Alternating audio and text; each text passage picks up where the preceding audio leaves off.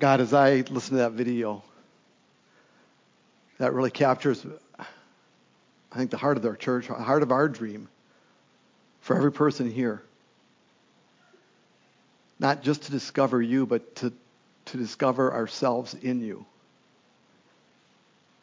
To grow and to become, to be chiseled, to be used. And so tonight, we invite you. We invite you to use the tools you need to in our lives. Help us to listen, to realize you're right here. And when we leave here, to walk with you. In Christ's name, amen. All right, so we are on the last message tonight of the series called Rooted. I'm not going to go through the whole thing, but I'm just going to remind you that it's been all about the roots all the way through this deal and growing deep roots. And we've said from the beginning that the soil of the roots is God's love for us. Just like you saw in the video there, reminding when you feel like junk inside, God's love. You got to put down your roots a little bit, suck up some of that love, right? Because that's going to speak back into your life. We said that the deeper our roots go into God's love, the more stable and healthy we become. The more stable we become in our faith, when the wind blows, when hard times come, we won't tip over. The healthier we become in how we live and how we see ourselves, how we see others, how we're able to love other people. It starts to flow through us instead of maybe some of our habits of how we treat people and think of people, right? By the way, I knew this was going to happen from the beginning of the series. After all this time talking about deeper roots and for the stability of wind, over the last 6 weeks, including today, people just kept coming up to me going, this is going on in my life, this is going on in my life, this person passed away, this person got sick, these things are going on. And that's not different from any other time period. The wind is blowing. We live on this world. It is a world that doesn't function like heaven's going to function. So there's going to be times. There'll be times in how our faith will stand or die and how deep our roots are into God's love. And this is what Paul was praying for the church in Ephesus. He just said, hey, I want your roots to go down. This is part of the prayer. May your roots go down into God's love and keep you strong. And we read that verse every single week through this entire series.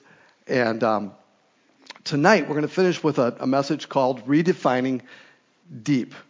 And I don't know how this will affect each of you, but for me, this series brings up some issues about what does it mean to grow in Christ? What does it mean to be a deep follower of Christ? Or, I'll just tell you the truth. Every pastor I know has had this experience. Once they've been teaching for a while, somebody comes up to them and they'll say, Pastor, you won't. You'll just say, Doug, right? Doug, I'm sorry, we're going to leave the church. And I'll say, well, why? And you'll say, we're just not getting fed.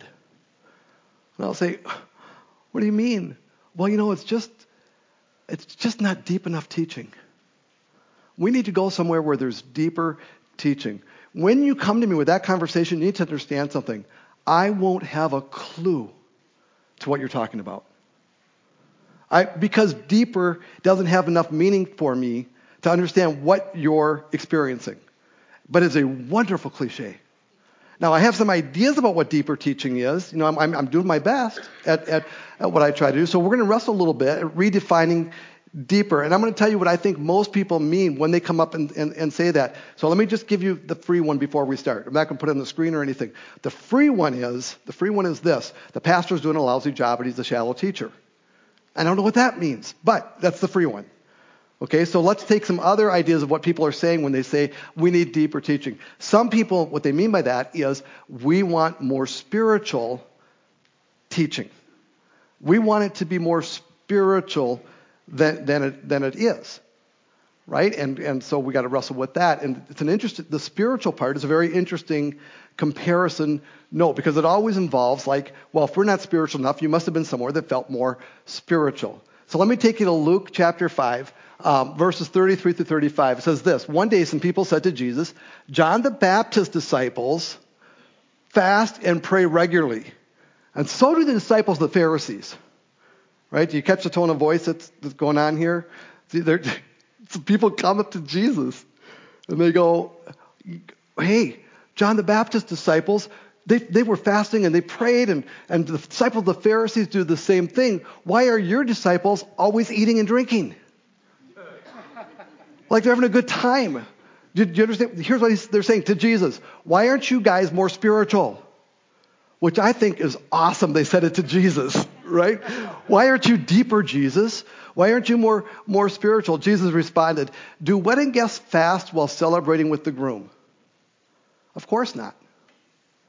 Right? Which is a really weird answer to the question, except what he's saying is, I am here. You know, I'm the groom. These are the wedding guests. Now is the time for joy. That's why we're not fasting and starving and practicing painful disciplines, right?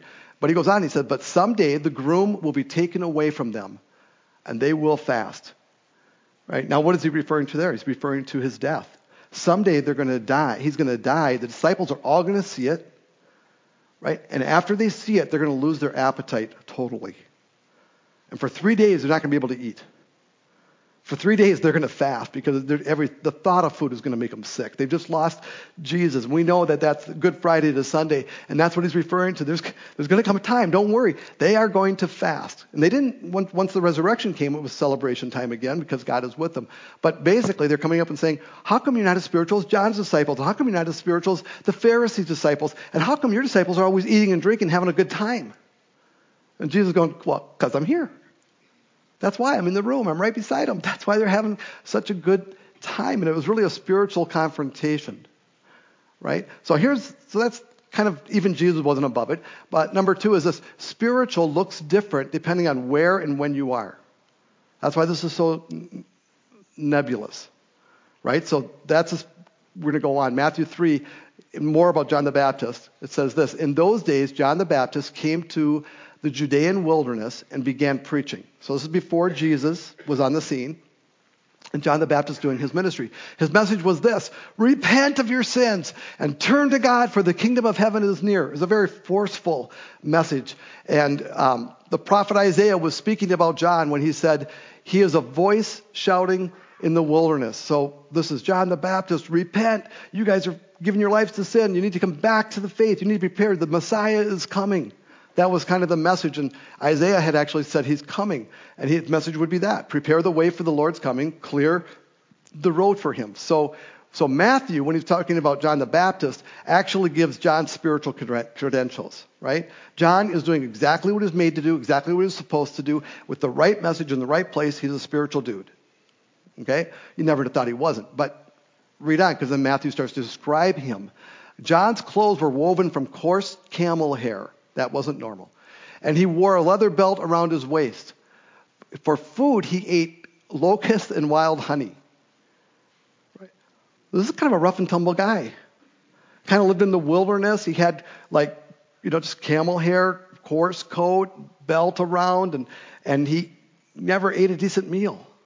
He ate only honey that he'd get himself and eat it out of the comb, and he ate bugs. I'm not thinking he was very girthy. He didn't have a weight problem. When I think about John, it goes on to, that would be John's appearance, how he looked. He wouldn't look like people wouldn't look at him and go, spiritual guy. They would look at him and go, crazy guy, right? That's what they would say. He goes on, Matthew says, people from Jerusalem and from all over Judea and all over the Jordan Valley went out to see and hear John. So even though he looked like crazy guy, it's basically saying everybody from the area heard about him, went to see him, went to hear him, and when those who confessed their sins, then he baptized them in the Jordan River. And this was his ministry. By the way, I don't think Jews had ever been baptized before. It was Gentiles who were baptized to become Jewish at that point in history, but now they were baptizing the Jews back into the faith, or an act of faith, in looking forward to the Messiah's coming. John, that whole verse was about John's effectiveness. Everybody came to hear John. He was extremely effective. People repented of their sins. He was baptizing them and saying, okay, live ready. Look for the Messiah. He's going to come. Straighten out your life. Now, when I think about what John the Baptist looked like, well, here's what the movies show you. They show you a guy like that, right? And that's not bad. He's got, I think that's supposed to be like honey on the side or some kind of a honeycomb or something, and he's kind of a crazy-looking guy. But candidly, I think the best John the Baptist is actually Hagrid, right? I mean, except for the weight, right? But he's just like, when you see Hagrid, you need to always think John the Baptist. They would get along so well together because look at the guy. All right, so that's a spiritual giant right there. I mean, not Hagrid, but John the Baptist, okay? Now, here, let me tell you another spiritual giant, but it looks completely different. The Apostle Paul. And if you're thinking a little bit, you're going, well, how do you know what the Apostle Paul looked like? Well, I don't really, but there's an ancient document called the Acts of Paul and Thecla. Now, this document is as old as our scriptures, but it wasn't included in our Bibles. It was rejected when the council got together because parts of it are just fanciful, right? Sort of it's made up stuff. But hidden in between is some stuff that might be actually accurate. Right? So I mean, it doesn't mean it's all wrong. It just meant it had some stuff in there that the council goes, no, we're not putting that into the Bible. Right? So I'm just going to show you part of what it says, because there's a chapter in there, a little part of a chapter, that describes what Paul looked like. It says this, and he saw Paul coming, a man small in size, bald-headed, crooked thighs, note bow-legged, right? Well-built, with eyebrows meeting, rather long nose, and full of grace, right? And that's how he described him. And I started looking at pictures that artists have drawn. No one's ever seen Paul, that, you know, but here's how they drew him. And I thought, you know, that's pretty good. I mean, except for this, he didn't glow or the halo thing, but the long nose, he looks, you know, maybe well built. I can't see his legs, so I don't know if he's bow legged, but it kind of based on that look. The only thing they got wrong is they forgot the unibrow. So I put it in, right? Just because. That's what the text said. So there he is with the unibrow, right? And now, think about the complexity of the ministry. John's ministry, locust, wild, crazy guy, honey guy, right? He's looking rough and tough and crazy man, right? But Paul's an intellectual. Paul's been trained. He's theologically, and he's spent time with Jesus, and he's learned and he's teaching phenomenal theology. He's spending time in prison. John the Baptist got his head cut off. Still want to be a Christian, by the way. One guy's in prison. One guy got his head cut off. But that's what happens sometimes to the men of God. Both of them, incredibly spiritual, but both of them looking completely different. Different purpose, different time, different ministry. Right? So there's John the Baptist. And now another guy who I think is probably a spiritual giant, but he's not in the Bible. It's Martin Luther. Right? And I don't have a lot to say except that he needs some locust and some wild honey because he's a little overweight in this picture. But he's a spiritual giant. He started the Reformation. Phenomenal history. You know, great, great, great guy. Let me show you another person who I think of many of us look at as a spiritual giant, Mother Teresa. You know, and phenomenal ministry. She wrote phenomenal things. One of my favorite things about her was she said that we don't have any problems. We only have challenges and opportunities. And what a perspective of life. And then here's another one many of us look to. Right? Who's that? Billy Graham. You could tell the old people are here. They recognize them. You know, that's Billy Graham. I remember that day. You know, that's like the 50s or something, right? I mean, he's an old man now. But look at him. He's yelling. He's pointing. Kind of crazy dude, right? And then today, you know, another spiritual giant a lot of us look up to is Andy Stanley. Andy looks like he just had something bad for lunch. He just looks so mild-mannered and hardly ever raises his voice and teaches the Word of God. And so the point of this is spiritual looks very, very different. And so when you say something's not spiritual enough, it's really a tough one because it needs to be deeper. What does that mean? Well, it's just not spiritual enough. Well, what does that mean? Because it's changing all the time. Let me show you a picture here. This is from a movie, but it kind of captures it. In the you could see Jesus once standing. His disciples are sitting at his feet in the learning position, right? Who are the other guys? Pharisees. Right. Now, when you look at that picture, who is the most spiritual? This is not a trick question. In the picture. Good answer. If you don't know, say Jesus. That's always the kill. All right? But if you were there at the time, as a Jewish person and you saw this and someone said, hey, who are the spiritual ones? They would go, Pharisees. Why? Because they look spiritual, because they're dressed spiritual, even though they were frauds in many, many ways. And Jesus pointed it out. You know, they were the ones who had the market on, we know, Jesus, we'd like to hang with you, but we want to be with the Pharisees because, you know what? They're deeper. They're more spiritual. And it's sort of this, we just have to be really careful when we start to navigate these things, because the word spiritual shifts with style of the times and the culture. Right? I mean, what spiritual looks like in the United States versus Africa versus China. Right? Depending on the era, you know, the historical period of time you're in, how people dress, how they think, how they look. Depending on what their mission is. You know, John the Baptist did everything, but he was so different than the way he talked to people than Jesus did. You know, a lot of levels. And yet they were completely compatible. They each had their mission, right? What your gifts are and your abilities are. That's why pastors sound different and have different personalities and different gift mix. You know, some of us are introverted and some of us are extroverted. And some of us don't know what we are. It just depends who we're with, right? And then it depends on who the target audience is. You know, who are they talking to? How are they teaching? Because I promise you, my spiritual, whatever that means, coming out, is different with you than if I help out in the toddler room.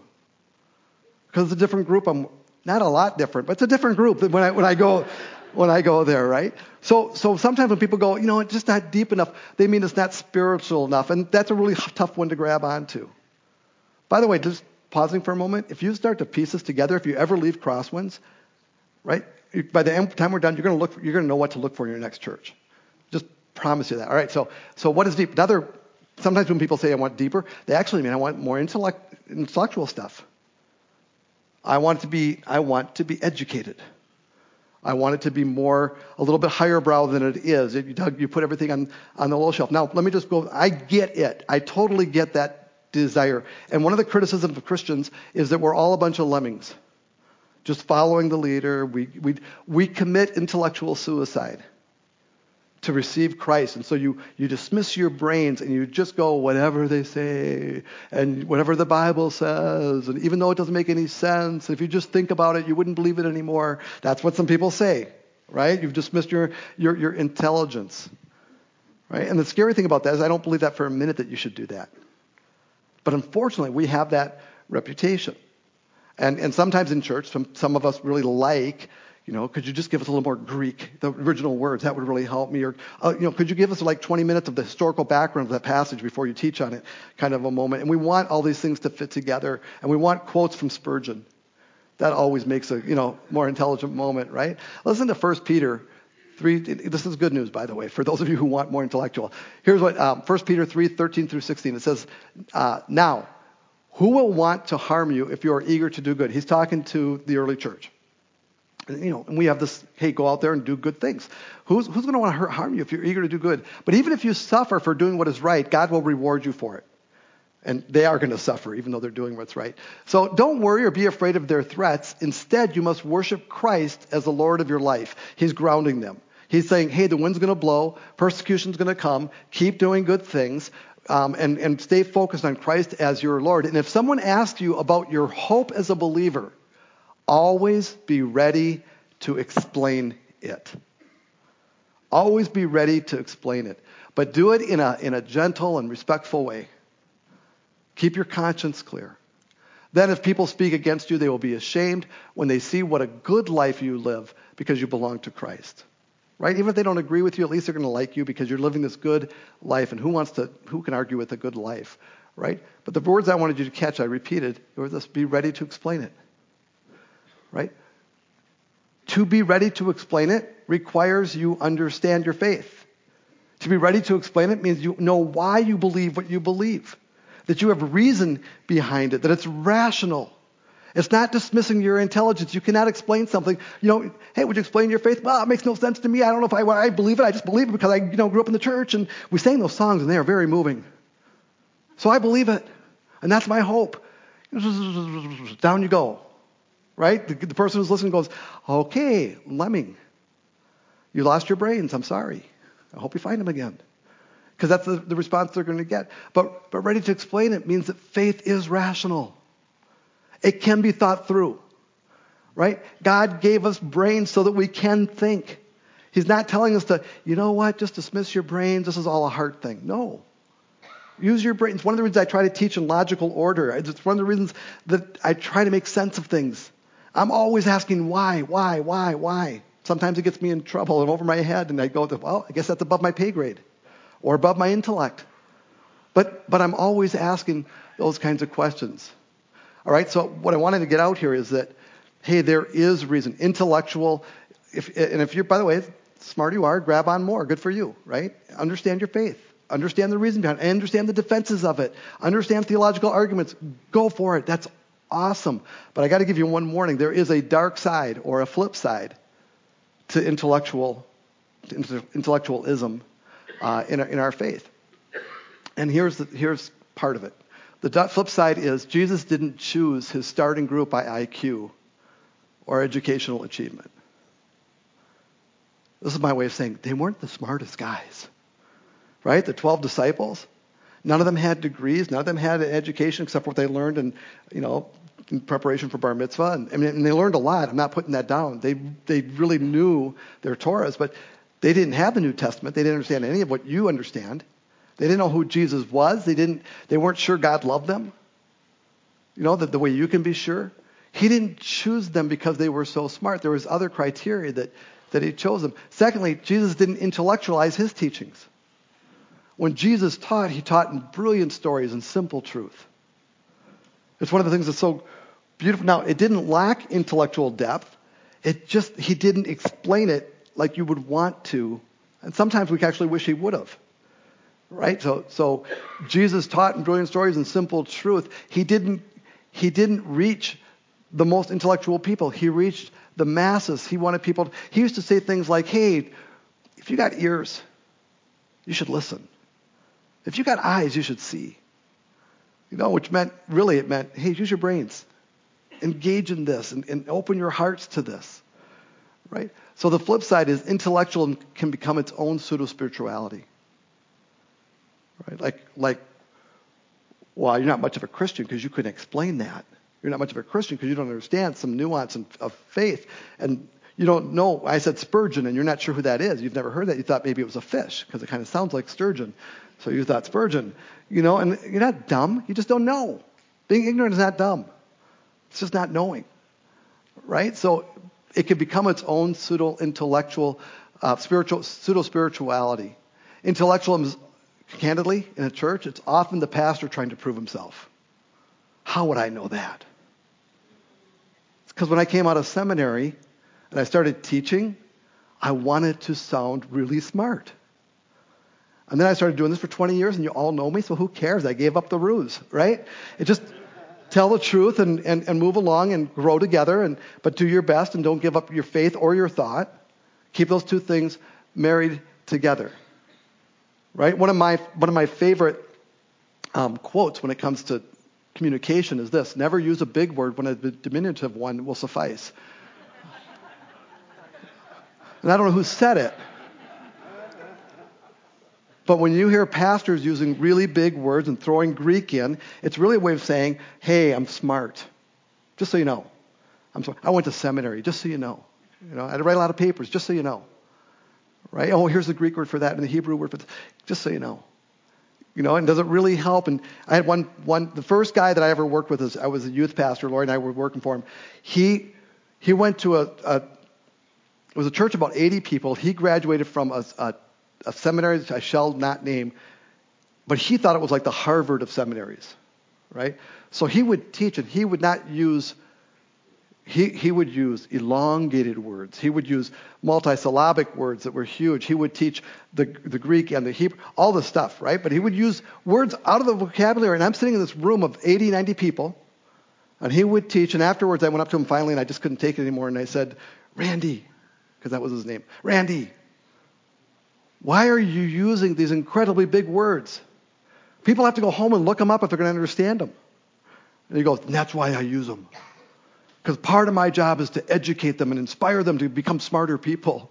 And I looked at her and I go, that is not your job. Your job is to help us understand what God is saying to us, and that's it. You are not here to give degrees out or education and big words. This is not it.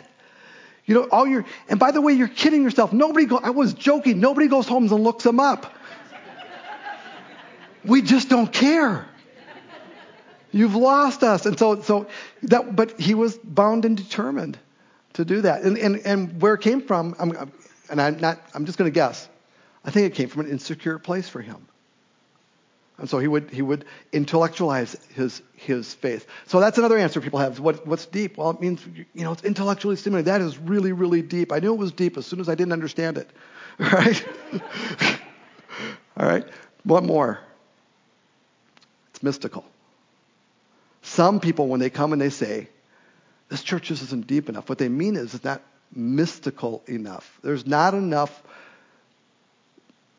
stuff going on at a mystical level to make me feel like God is in the room. Okay? So sometimes it's mystical experiences, right? I heard God's voice. Okay? Or hidden meanings. Do you know what the number 77 means? Or 666? Or 333 or 3? Right? It's like that numerology kind of stuff, right? Or allegorical interpretations. Now, the wine in that verse symbolizes peace. Does it say that in the text? No, but I know it does.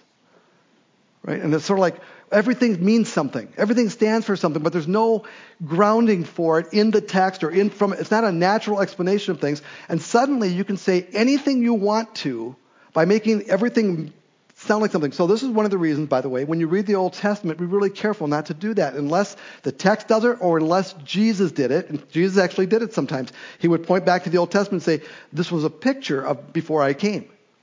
Just as Jonah was in the whale for 3 days, so the Son of Man will be in the ground for... Oh, whoa! Jesus just did that. And it was okay for him to do it because guess what? He's Jesus. It is not okay for Doug Mathers to do that kind of stuff because I am not Jesus. Some of your bubbles are burst. Right? So there are environments where the mystical part is everything. And they're anti-intellectual sometimes, those environments. And you got to be really careful. Because anything can be taught, and experience is the ultimate measurement. Now, I need you to hear something. I'm not against experiences. I think our faith is mystical. I mean, Jesus died on the cross for my sins. I don't understand that. That's a mystical thing. When I received Christ, not everybody gets this. I felt the forgiveness. I have experienced the presence of Christ, not every single day in the same way, but I've had moments where as close as you can possibly get without actually hearing an audible voice, I knew what God was saying to me. But I don't chase those experiences. I don't manufacture those experiences. I don't want to because my imagination is very good. And I could make those things up if I just pursue them. But there was a time in my life when actually all three things. I need to be more spiritual. By the way, just whispering makes you more spiritual. Did you know that? Just in case you want to know. Like when you pray, instead of saying, Father God, just say, Father God. That makes you more spiritual, just a little hint. Right? So I would whisper my prayers, and sometimes if I want, it would be drama, right? Or I wanted to be perceived as intellectual. So I would do homework like crazy to make sure that I could show you something that you never saw before. Something you didn't understand. Only the real bright people could get that, right? But I would bring it to the masses because I'm a teacher. Now I'm a mystical teacher because I whisper, right? And the last one is chase experiences. I spent 3 months of my life chasing experiences, spiritual experiences, looking for God to come. And I'm not saying I didn't have any. I'm just saying, and I'm not saying people were wrong, but it was too much too often. It was a little bit crazy. John the Baptist died. I don't know. But anyway, so none of them are bad. They just get too chased. Now, when you get into the whole mystical thing, there's some things that happen to your church that screw you up, just so you know, right? Number one is this, the most mystical person is the most spiritual person. In a mystical church. Do you understand? The one who has the most experience is the one who can speak in tongues the loudest, the one who can interpret the people speaking in tongues the loudest, the one who has the gift of this or that, the whole thing. When it becomes all experiential on the mystical side, that person becomes the most spiritual, which puts a ton of pressure on the pastor to have mystical experiences because he's got to be spiritual by definition. right? So the other day I was praying, and God said to me, you know, I'm not going to sound cynical. When someone says God said to me, you need to interpret that as he thinks God said to him. Okay, and I don't mean that to be cynical and mean. I just mean it because that's how he should have said it. I sense maybe God leading me. I think God said to me. And that sounds weak to you. I'm sorry, but I've seen people. I'll give you an example. A certain relative of mine thought he was supposed to play the lottery. By the way, when I say like relative of mine, this is not like going to a counselor saying, I have a friend who, this was not me, okay? Just so we're clear. Because this is embarrassing. So a friend of mine, no, my brother, throw him under the bus. Years and years ago, when he was immature, he thought he heard God tell him to play the lottery. And the numbers came and everything. And he told us all because, in faith, he has to tell us this, right? Because before it happens. Otherwise, why would God get any glory, right? So he tells us the numbers beforehand. Not the numbers, but because he wasn't sharing the details with us. He was just saying, we got the numbers from God. God told us to play the lottery. So he played the lottery. And he lost. And God was embarrassed. What he should have said is, we're not sure, but we think, and we're acting on faith, that God told us the numbers. And then when he was wrong, I guess he should have said, we were wrong. Actually, he shouldn't have done it at all, but it doesn't matter. That's the kind of thing that happens. Okay, so you got to be the most spiritual person in the room if you're going to be the most, you got to be the most mystical to be the most spiritual. And then secondly, mystic-based teaching is often anti-intellectual. Well, why? Because you can't explain mysticism. Because it's not rational anymore. It's all experiential. Okay, so now I know I've stepped on some of your toes, and I'm so sorry, whatever church background you come out of, but we love you, and we love each other, and we're all growing and learning this thing. So if you go to a mystical church, this might happen to you. After hearing a passage explained, you might think, I never would have been able to get that from that verse. I never would have got that, right? Okay, then it's very probable that the teacher shouldn't have got it either, that he made it up, that it's not true. If you can't understand it and get to it, please don't just elevate the speaker, even if it's me, don't elevate that speaker. Say, how did you get that? And if the answer is, well, the Spirit revealed to me, then hold that lightly. Just hold it lightly, okay? So that's all for free. Now we've got to do the second half of this message, which won't be a half. So what is deep teaching? And I'm going to tell you, I can't tell you what deep teaching is, but I can tell you some marks of good teaching, things that we go for here. And if you switch churches someday, or you want to hold me accountable to something, these are the things I want to be held accountable. Number one, the foundation is God's love. The foundation of everything we teach comes back to where our roots are supposed to be planted. That's why we put our roots into it, because it's the substance. Everything, when Jesus talked about God, it's my Father. God so loved the world. Right? Call him Dad. No greater love has anyone than this. He lays down his life, and then he did it. The foundation for our relationship with God, our faith, is his love for us. And that's what Ephesians 3 that we've been reading every single week. I pray that from his glorious, unlimited resources, he will empower you with the inner strength through his Spirit. Then Christ will make his home in your hearts. Kind of a love concept here. As you trust in him, your roots will grow down into God's love and keep you strong. And may you have the power to understand or to catch a glimpse of, as all God's people should, how wide, how long, how high, and how deep his love really is. Do you hear how central this love is? How foundational it is? And may you experience the love of Christ. May you experience the mystical love of Christ, because it is mystical, though it is too great to fully understand. See, I'm not anti-mysticism. I'm just keep it in its right place. Keep it healthy. Don't let it become the thing. And it's rational. When we understand God's love for us, it changes everything. Then you will be made complete with all the fullness of life and the power that comes from God. Right? And so for the last few weeks, we've been saying God's love is everything. This is where we put our roots. And it doesn't matter if you're just a seedling on the top, you have no roots down. When you put your roots down, we don't want you to put it down into mysticism. We don't want you to put it down into intellectualism. We don't even want you to put it down in spiritualism. We want you to put it down into a relationship with God based on his love. That's what we want for you. That's our dream for you. And if you've already started to grow a little bit, that's exactly what you're doing. You're saying, I am reaching more and more to understand, to live in, to experience, to pursue God's love in my life. I want to live according to his love in a rational way. Because if he loves me like this, then I want to live like that. And it starts to make sense to you, connecting things together. And as you grow larger and larger, you still are pressing your roots down. Never taking his love for granted, always seeking more, looking to grow, interpreting your worldview of people, places, things to do, what your life is all about through the lens of God's love. This is what it's all about. It's marks of good teaching is that we echo that over and over and again through different lenses, different ways, different verses. But learning to live in that relationship. Secondly, marks of good teaching is biblically based. Right? We said this is the nutrients. This is what causes our roots to grow is understanding God's word, what he spoke. That's why 2 Timothy said, and we've read this over the last month, all scripture is inspired by God, and it's useful to teach us what is true and to make us realize what is wrong in our lives. In other words, it coaches us. It corrects us when we are wrong. It teaches us to do what is right. God uses it to prepare and equip his people to do every good work. So we want our roots to go into his love, but we want it to grow with the guidance of Scripture.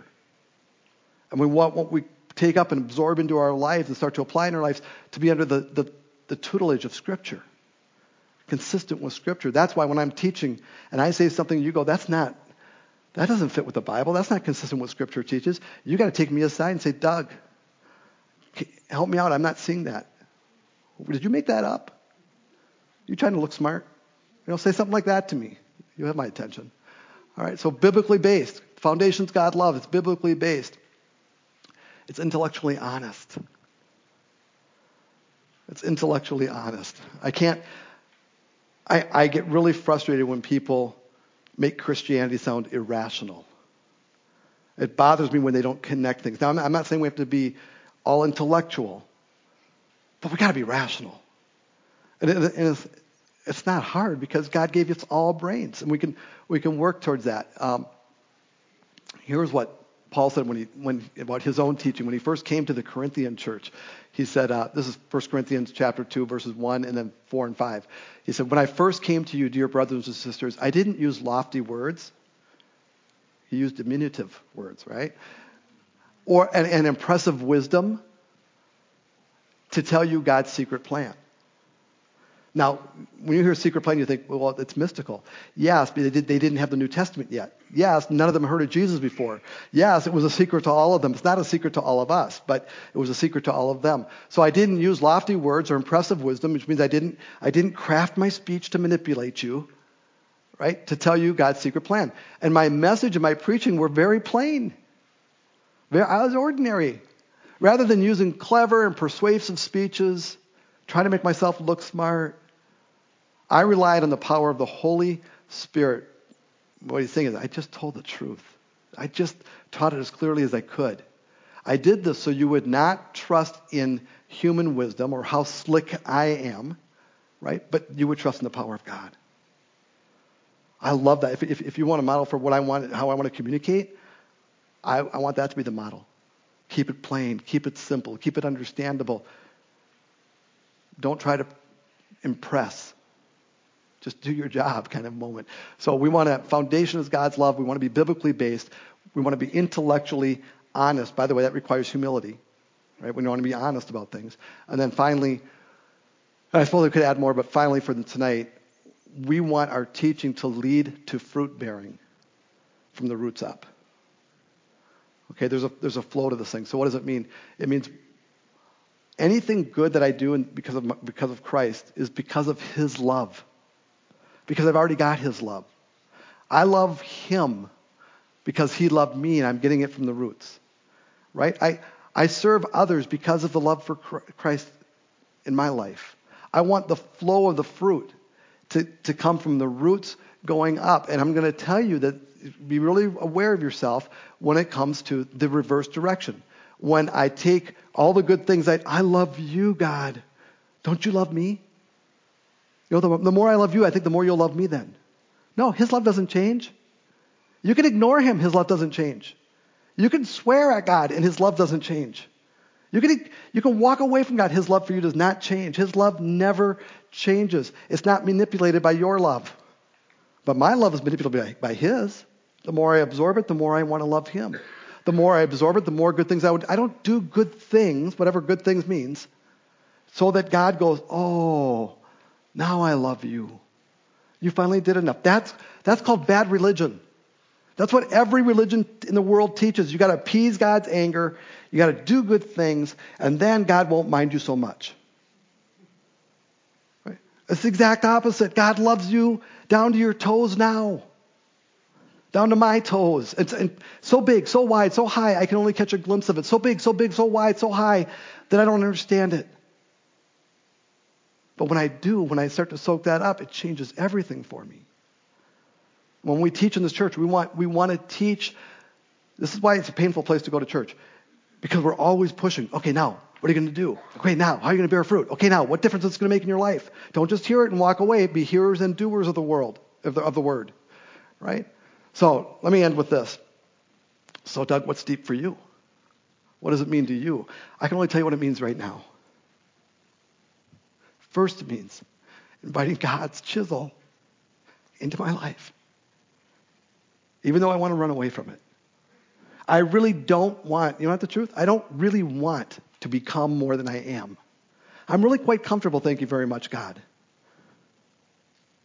But I just got to say, no, I don't want to settle. I do not want to settle. So I trust you. I trust in your love. God, bring your chisel in, like we saw in the video. It means learning to love God in a responsive way and loving people. Everybody, like we talked about last week. It means loving those who hate me. I didn't make that up. That's a Jesus thing.